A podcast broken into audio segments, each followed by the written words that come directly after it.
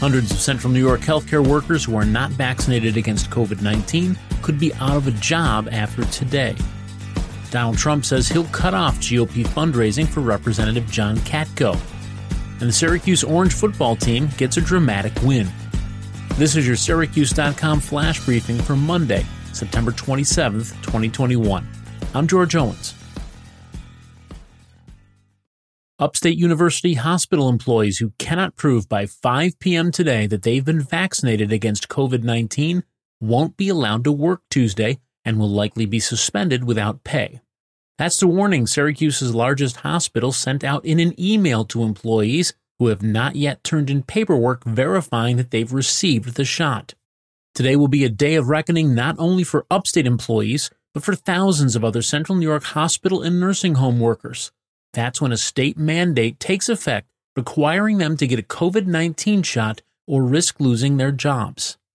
Already, Van Duyn Nursing Home, the county's second largest long term care facility, has halted new admissions as a contingency against the upcoming deadline, a spokesperson confirmed.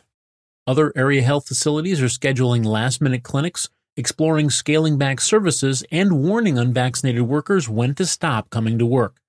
At the same time, a small flurry of lawsuits in state and federal courts are seeking to block the mandate.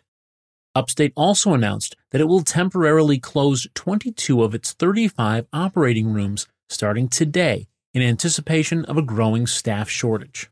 The hospital had already postponed elective surgeries as a result of chronic staff shortages during the coronavirus pandemic.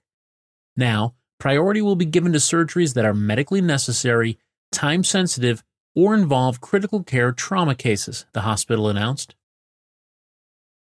Donald Trump told a radio host that he'll work to stop House Republicans from raising money for Representative John Katko, as well as other GOP members of Congress who voted to impeach him.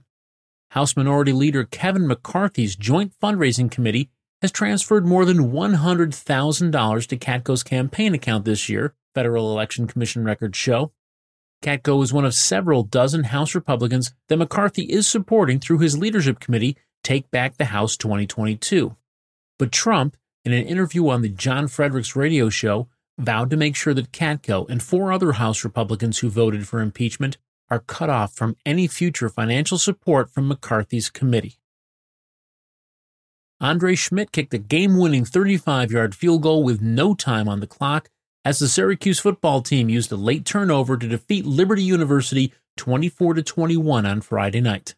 With the game tied, the Syracuse defense forced Liberty quarterback Malik Willis into fumbling with just under four minutes remaining. Szmyt converted the turnover into the game winning field goal seven plays later. Syracuse coach Dino Babers used Garrett Shrader, a transfer from Mississippi State, as the starting quarterback. Tommy DeVito had started each of Syracuse's first three games this season. Shrader was only 6 of 15 passing, but rushed for two touchdowns. Running back Sean Tucker again was the cornerstone of the Orange offense, rushing 32 times for 169 yards and a touchdown. Syracuse, now 3 and 1, faces Florida State on the road next. Meanwhile, Josh Allen tossed four touchdown passes and ran for another as the Buffalo Bills routed the Washington football team 43 to 21 on Sunday.